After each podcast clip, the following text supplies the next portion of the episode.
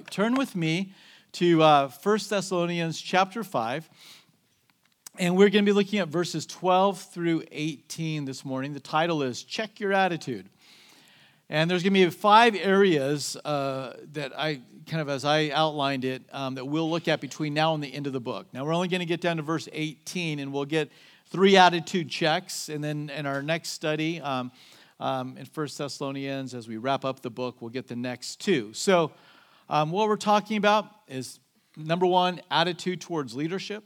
We're going to talk about attitudes towards others, and then attitude of praise um, inside the church. So let's begin by reading verses 12 and 13 on that first point of attitude with leadership. And we urge you, brethren, to recognize those who labor among you and are over you in the Lord and admonish you, and to esteem them very highly in love for their work's sake. Be at peace among yourselves. So, the attitude of leadership. So, listen, here I get to talk about your attitude towards leadership, and I'm the guy that's the, one of the leaders. Not the only leader, I'm one of the leaders here. So, yeah, so I always find moments like this a little bit awkward, but um, I find great ease in this. I'm not trying to correct anything. Um, there's nothing, you know, as you or as I give this message, you're, you're wondering, I wonder who he's talking about. I'm not talking about anybody. These are the principles of Scripture. These are truths that I think we can all step back and acknowledge yes, that's right. Um, but nonetheless, we do need to be instructed about how to deal with those who are leadership. I have leadership over me, you have leadership over you, and leadership is something that is needed. We don't want to we don't want to be in a in a town where there's no leadership. We don't want to be in a school where there's no leadership. We don't want to have a military with no leadership. You don't want a football team or any kind of sports team or a band that has no leadership. Leadership's required. Family, um, there's got to be leadership. And so there, this, is, this is true within the church. I find it interesting um, to talk about leadership in light of the day in which we live, where leadership and authority, uh, some, somebody else having authority over us, is so questioned like never before. You know, leadership is who gives you the right to, as a teacher, to tell me what to do? Whereas it was self evident for many years, I'm your teacher. There, the authority was just automatically recognized within government, within the police. And we see the way that there's a reaction to, against the police. And, and, and it's like they're just serving and trying to help, and, and they're, they're being challenged in the most basic things. And we see that there's a reaction in our culture um, against leadership. Now, we're going to talk about bad leadership. So I acknowledge there is bad leadership out there too. But this mentality, I think, begins to have a, an impact upon the church when we begin to just reject all leadership. But the word of the Lord is this is to recognize and esteem those who are in that place of leadership. Recognize, you mean put them on a pedestal? No, not that. That's not the kind of recognition that's being talked about. To uh, uh, all kinds of special privileges and benefits? No, not that either. Recognize in this sense, you have the place, this you know, team of people, the elders of the church, have a place to lead the church and to give guidance and direction on how to live our lives, how to um, walk with the Lord, how to um, deal with conflict, the kind of things we should be doing, recognize that they have a place appointed by the Lord. And it is one that's been appointed by the Lord. That's the plan. Now, can somebody, without the Lord placing them, grasp leadership? Yes, that can happen. But let's leave that outlier off to the side for another time. Ephesians chapter 4 says that when Jesus res- was resurrected from the dead and ascended to heaven, that he sent gifts down to men. The gift pastor teacher apostle prophet evangelist and so forth for the equipping of the saints for the work of the ministry. It's god's plan that there would be leadership within the church so that the church can find an edification they can be strengthened and they can put their hands to the work that is before them. In 1 peter um, Peter exhorts the younger people to submit to the leadership. So this is not just a Pauline idea. And then again in Hebrews 13 17, we read, Obey them that rule over you and submit yourselves, for they watch for your souls, as they must give an account that they may do it with joy and not with grief, for that is unprofitable for you. I don't know exactly what that means, but it doesn't sound good, so don't let that be the case. I have to give an account for how uh, for your souls. I have, to, I have been challenged, and the leadership of the church has been challenged and, and given the task to help you grow in your walk with the Lord and then to serve. Equip the saints, build them up for the work of ministry. You're to be built up in your faith to such a place that then you engage in the work of ministry. So if you ever wonder, why is it they're always talking about, you know, getting our lives right, getting plugged in, start using your gift? Because that's our job description. That's what we're to do is to get you to a healthy place in your walk with the Lord. And if you're already there, to help others get to a healthy place in their walk with the Lord and use the gifts that the Lord has given to you. So, this is the, the, the, the exhortation that is given. And, um, you know, in each of um, these statements that we read here, that recognize those who labor among you, um, those that are over you, and those that admonish you. So each one of these is a uh, it's a participle that's in the present tense, which implies that this is a habitual characteristic of the act, activities of the leadership, is that they were there to be continually laboring hard. The word labor is toilsome burden. That there's a laboring that takes place, that there's an over you. But, but notice that they are over you what? In the Lord. It's not over you because I want to be over you or because somebody else wants to be over you. It's over you in the Lord, meaning the Lord has placed that person, that, that those individuals in that position to speak into your life, to encourage you in your faith. You are not here for me. You are not here for the leadership, for us to fulfill our ministry dreams or whatever it might be that we could get caught up in. We are here to serve you. And as you are strengthened, that you in turn would all serve each other. That's God's plan. It's very clear. Jesus said, I did not come to be served, but to what? He wanted to serve and give his life a ransom for many. And that is the model that is, is laid out before us. So we are to labor, uh, we are to be over you, to have that place of leadership, not as a different class of people, not at all. Same, we're all equal at the foot of the cross just different function, different role. And admonishment, um, as they are admonishing you. Again, this idea of a, a, a continual instruction that's going forth. And the word admonish can simply mean instruct, like I'm doing right now. But admonishment could also, and most often it does have the idea of exerting a corrective influence.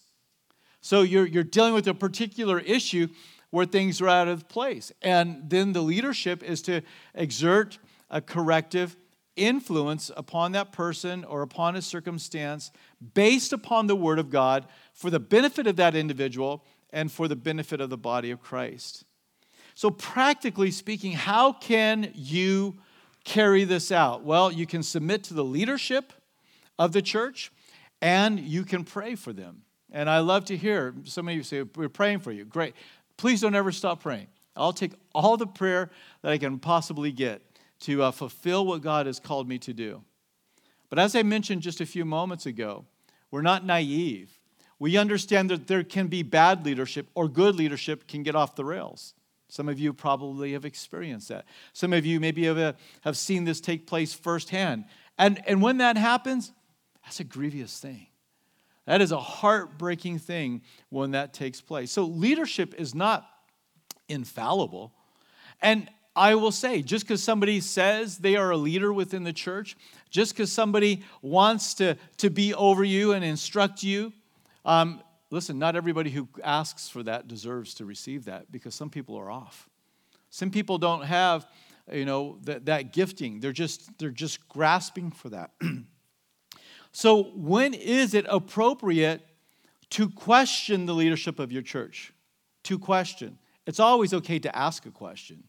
But when is it appropriate to question what is being done? And I'll give you just these three things. If there's something wrong with the doctrine, if there's something wrong with the ethics and the integrity by which things are being conducted, or there's just an outright moral failure. In those three instances, it's always right to question and to even call them to repentance. So, if, if a doctrine is off, so if uh, you know somebody stands in this pulpit and begins to teach that Jesus, you know, is one of the ways by which a person can be saved, and he's not the only way, hey, you have a responsibility to question and to call that in, you know out and to call the leadership to repent. So in doctrinal matters and ethical issues. Now I may be slicing the words kind of thin here between ethical and moral. Um, but ethical, meaning that what's being done is being done the right way, with the right spirit, with the right heart. And there's no shadows that are taking place. There's, it's, it's, you, can, you have a sense of that it's right. Now, that doesn't mean you're going to know everything. You know, for there to be light on a subject does not mean that you will always know everything. Let me give you an example of what I'm talking about.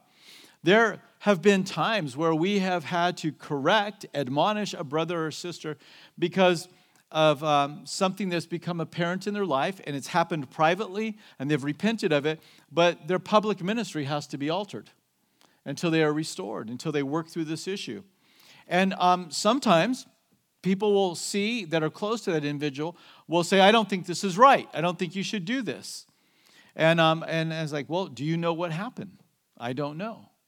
Well, I do know. And if you know what I if you knew what I knew, you would agree that this is a right way to do this. So you have to at that point you have to trust leadership that they know. And you're like, "Well, just tell me so I'll know." No, I can't do that because if I was to tell you, then I'm disclosing something of their life that should be kept private. And so you really have to trust the leadership at that time that they're making the right decision. Um, as it turns to other matters, though, maybe there's, there's a questionable way in which finances are being um, handled. And, you know, so listen, we, we don't make a, a, a, big deal about collecting in the worship of giving um, publicly, nor do we make a big deal about um, giving, you know, out reports and stuff. And, you, you know, we'll be doing this as we head into the end of the year. But if you, if you give here, and you have a question about the finances, you want to know the budget of the church, you, you can come in, sit down, and you can talk. We have a budget. We do it every year, every month. The elders sit down and we look at what the budget was and what we spent, and were we under budget, and were we on budget, and were we over budget. Every single category. And then if we're over budget in an area, which that happens, you know, at different times of the year, then we look, we see which ones were in that category. Another report is made, and we go through that, and that's why they're called board meetings, because that's how you feel at the end of the meeting. It's very bored after looking at all these reports. So, um, but we, we take that seriously. Um, and then we also, just for the sake of clarity and, and making sure we don't make a mistake, honestly, um, is we have an outside audit firm that comes in and they look at the books every single year. A full audit's done every year. So we have nothing to hide. Um, we just don't make a big deal about it because it's not part of our DNA. It's just we, we don't we don't pressure you to give, and we're not constantly giving you all kinds of information um, with that. But it's available if you want it. We're not hiding anything. And then, of course, moral failure. Um, that is an area where um, that brother or whoever it was that has fallen they should be called to repentance like anybody else. Outside of that, if it's not a doctrinal issue and it's not an ethical matter or it's not a moral failure, and it just comes down to how ministry is, uh, is being done and the choice of this or that or, whatever, listen, somebody's got to make the decisions. And those aren't the things that we should be, you know, focused on. And praise the Lord, we're not. Um, but it can easily dominate. They can easily dominate a church. You know, it's like, well, you know, the colors and, you know, of this and the carpet and this style and that style. You know, those can become a big issue. And, you know, obviously in the middle of a, a big move. I don't expect those to be an issue. And if they are, we have an interior decorator who designed it, so you can get mad at her, not me. I have learned something in 25 years of pastoring. So, you know, the, the, but those, can, those are the things that can dominate a, a you know, church life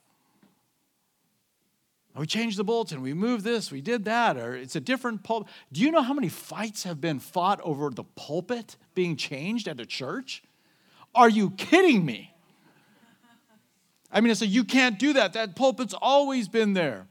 And, and people will leave, and there's fights, and who cares? Obviously, somebody cares. But why do you care? That's a question. And so these types of issues are not the kinds of things that should be dominating the church. It's like, are you being cared for spiritually? Are the leaders ethical in the way in which they conduct ministry? And are they living lives that are moral or, holy? And if you got leadership like that, if I have leadership like that, we've got good leadership. We're never going to agree with uh, each other on every detail. So, yeah, not, not all leadership is going to be worthy of your trust in you placing yourself under that guidance and direction. But when you have it, um, you're required of the Lord to do that. And there are two examples in Scripture. Remember David, his father in law, King Saul, terrible guy, terrible leader. And yet, David never once tried to overthrow um, King Saul. And he recognized that leadership position. And he's a great example of one that placed himself under. A terrible example of this is Korah. Remember the sons of Korah, Numbers chapter 16? Remember they came, a contingency of them, Korah being the leader, and saying, hey, we don't think you should be the leader of, you know, um, of Israel. You take too much upon yourself. We want some of that. He's like, well, I'll tell you what. God called me to do this, but let's let him decide. We'll just come out here tomorrow and we'll pray and we'll seek the Lord and we'll see what he says. So they do that. They come out the next day, and Moses very humbly just prays for the Lord's will to be, you know, manifested. And then the earth opens up, just swallows everybody that, you know, the sons of Korah. They all fall into this, you know, hole in the earth, and it closes back up. And there's your answer. And Moses got blamed for it. Could you imagine being blamed for something like that? What you, you think I opened the earth? You think I got like buttons I can just like open the earth and you know press in the coordinates and I swallow up whoever I want to? But this was an example of somebody who was trying to uh, reject the leadership that God had appointed. So there are good examples, there's bad examples. So the first attitude check is attitude check with leadership. And you should, you should make certain that you are te- being taught well. You should make certain that the leadership you have is living moral, upright lives. And, and leadership should be walking ethically, with integrity, doing things the correct way. So, again, not perfect, but just striving towards that. Verses 14 and 15 bring us into our next point, which is the attitude that we are to have with others. Attitude that we should have with others. Now we exhort you, brethren, warn those who are unruly, comfort the faint hearted, uphold the weak, be patient with all. See that no one renders evil for evil to anyone, but always pursue what is good, both for yourselves and for all. So now we talk about how all of us should be interacting with one another. The first point is that we should warn those who are unruly, those that are faltering in their faith, those who um, they're beginning to walk a different path other than what the Word of God lays out for us. And they're beginning to um, seek other things. Well, you, because notice there in verse 14, it's the brethren that are given this exhortation. It's not the pastor here, it's not the leadership, it's not those that are ruling over you. Yes, they're to admonish, but so are you. Well, I'm, I'm sorry, Troy, I, I just don't have the gift of confrontation. That is not a gift. That's never called a gift. That's a necessary, you know, uh, unpleasant experience that all of us have to walk through. We all must be willing to call each other um, to, to walk uprightly before the Lord. If you see somebody who's not walking according to the rule of Christ and the word of the Lord, then we must exhort them and we must call them to, to make the change. And that's something you are to do. It's like, well, you know, I just want to love people. I just don't want to rock the boat. Well, I've got a verse for you. It's Proverbs 27, verses 5 and 6. Open rebuke is better than love carefully concealed. Faithful are the wounds of a friend, but the kisses of an enemy are deceitful. The very person you're claiming to love, if you're unwilling to confront them in their unruly behavior, is actually called the kisses of an enemy in Scripture. In other words, yeah, keep backing up. You got plenty of room. You're fine. You're fine. You're good. You're good. And then they go plunging over the cliff. complimenting them the whole way down. Your form looks great, you know. Kisses of an enemy. You know, and I mean, we are, man, that is a, like a, that's a hair trigger issue in our culture right now. You want to call somebody to, to live the right way. You want to call a believer to not, you know, uh, leave their spouse or to, to be faithful in the, as a dad at home or to be walking um, uprightly in their business dealings. And you want to say, hey, what your brother, sister, what you're doing, this is not right. You're not treating your, your wife right. You're not treating your children right. You're not handling your, your finances right. This is, this is wrong. Who are you to judge me? Do you have an answer for that? Yes, you do. Who am I? I'm your brother. And I am your brother, keep, brother's keeper. This is, this is what Cain said after um, he had killed his brother Abel. And, and the Lord came and said, Where's your brother? What, am I my brother's keeper? Yeah, actually, you are. And this is what he's saying keep an eye on your brother. And if they are, are going astray, go and warn them. Are you aware of the consequences? If you keep walking down this path, do you know what's going to happen? The next thing that he says is that we are to comfort the faint hearted and uphold the weak. Comfort and uphold. Kind of the very opposite. I mean, the one is not pleasant, right? Warning the unruly. Whereas this is something where you get to go and show love through um, compassion. I mean, showing love through a warning is not nearly as pleasant as showing love through compassion, but it also has that unpleasant element because they're going through something that's caused them to be downhearted. We're to comfort each other. We're to be there for each other. If this is the, your home church, you need to know the people in your church. Now, you're not going to know everybody, but you need to know enough people. You need to be involved in this so that you can be comforted and you could be upheld, so that you can comfort and you can uphold. The question is not simply, do you need comfort and do you need to uphold somebody? It's also, maybe somebody else does. Well, I don't know that. Well, if you get to know people, you're going to find them going through the very thing that maybe you've gone through. And the very experience that you've gone through, the heartache that you've gone through, and you've seen the faithfulness of God. Like, I could never talk about these things. You and Troy, we're not our own. We are servants of the Lord. And what God has done in my life is not for private consumption, it is for my blessing but it is also done in my life that I might be able to turn around and comfort and uphold other people. Proverbs 17 17 says, A friend loves at all times, and a brother is born for adversity. And we are brothers and sisters in Christ. And we are to be here in the best of times and in the worst of times. Even Jonathan, the future king of Israel, understood this. 1 Samuel 23 16. Then Jonathan, Saul's son, arose and went to David who had been told by the prophet he would be the next king after Saul. Jonathan went in the woods and strengthened his hand in God. Do you know somebody that's in the woods right now? They are downcast, they are beaten down. Go to them. Go to them. It's like, well, isn't that kind of like the leadership's job? It's our job as much as we're able to do that. But we can't do all of that. And it's not, it's not the plan that we would do all of that. The plan is that we all would do that. We equip you for the work of the ministry so that you are caring for the unruly and warning them, that you are comforting and you're upholding them. Uh, 1 Corinthians 12 26, and if one member suffers, all the members suffer with it. It doesn't say if one member suffers, the pastor suffers. It says all of us suffer. We all feel it when we go through difficulties. If one member is honored, all the members rejoice with that one. He says to be patient to all. That's the next attitude we should have with each other is patience with one another. You'll have opportunity for this. Don't worry about it. Say, well, I just don't know who to be patient with. Don't worry, next week is coming. And you'll find somebody that you have to have patience with and to suffer along with them. This is what we've been called to do.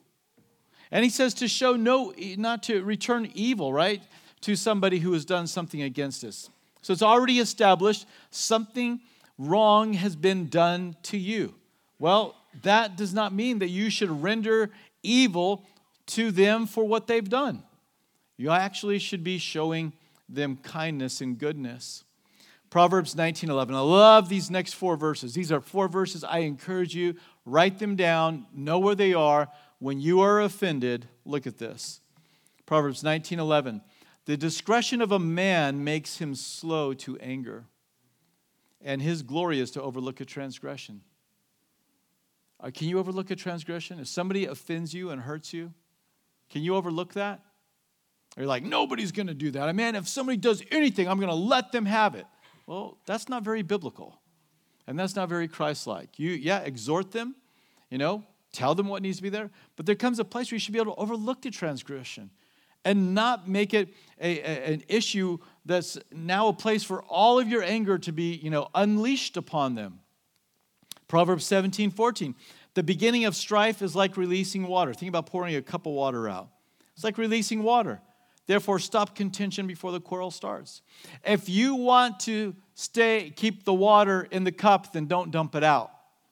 Because once it's out, you can try and get it back in before it hits the ground, or once it hits the ground, but it's not going to ever be the same. Uh, we need to keep that in mind. That when we begin to quarrel with each other, when we begin to strife, you, you, can, you can get it back to a place where it's, all right, we're, we're good, but it's already out. And, and you can't take those things back in. So don't let it happen. Proverbs 20, verse 3 It is honorable for a man to stop striving, since any fool can start a quarrel. This has always kind of just made me laugh. Any fool can start a fight. What, what are you proud about? That you yelled louder than them? That you said something that was more cutting than them? Any fool can do that. Here's what's really honorable is to stop fighting, to stop striving with a person. And then lastly, Proverbs 26 20. Where there is no wood, the fire goes out. And where there is no talebearer, the strife ceases. Or if you want to interpret that to zip your lip, that would probably be pretty close to, to the heart of what's being said. As long as you keep throwing on the logs of your discontentment and your anger and your frustration, and you keep that situation alive. There comes a point where you just got to be quiet about it. Leave it alone.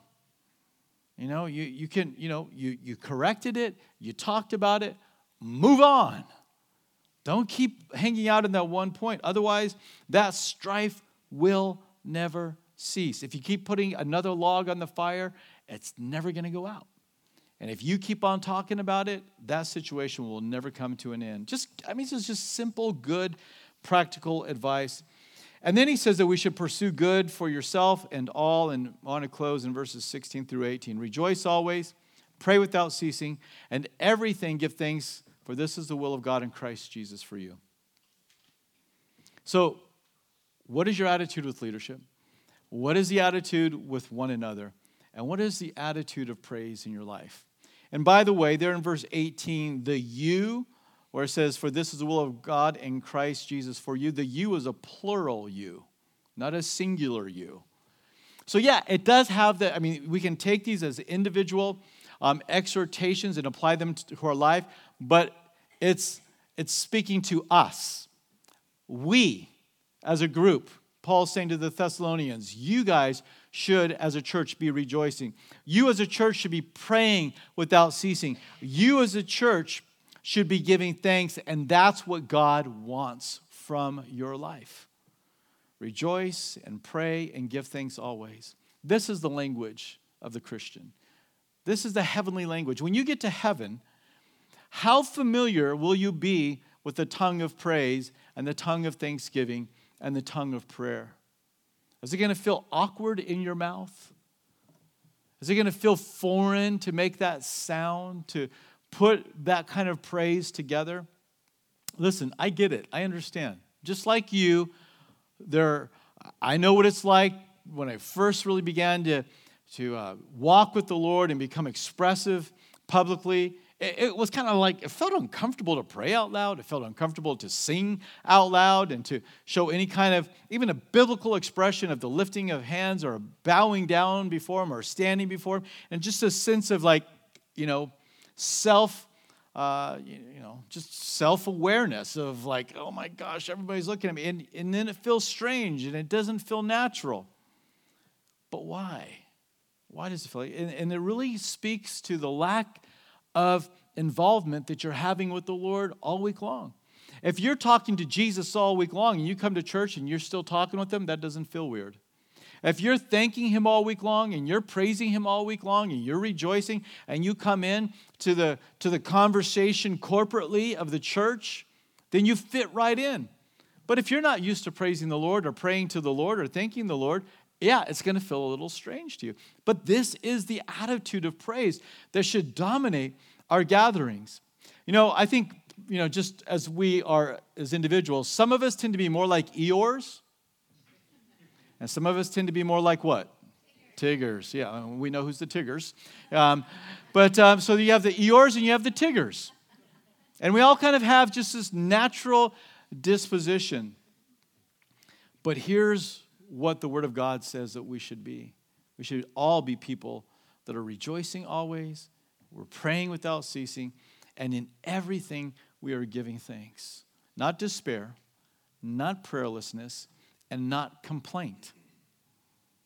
We are to be, we are the ones that should be the most optimistic because God has saved us, and we know that He's coming back for us, or we will go to Him first. And we know that He's working all things together for the good. We know that we can pray to Him and that He's going to hear us and He's going to answer us. And so there shouldn't be this despair. There shouldn't be this spirit of complaint.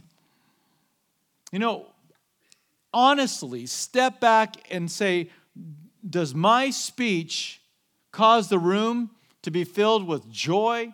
And thanksgiving, or does my speech tend to make everything seem desperate and out of control?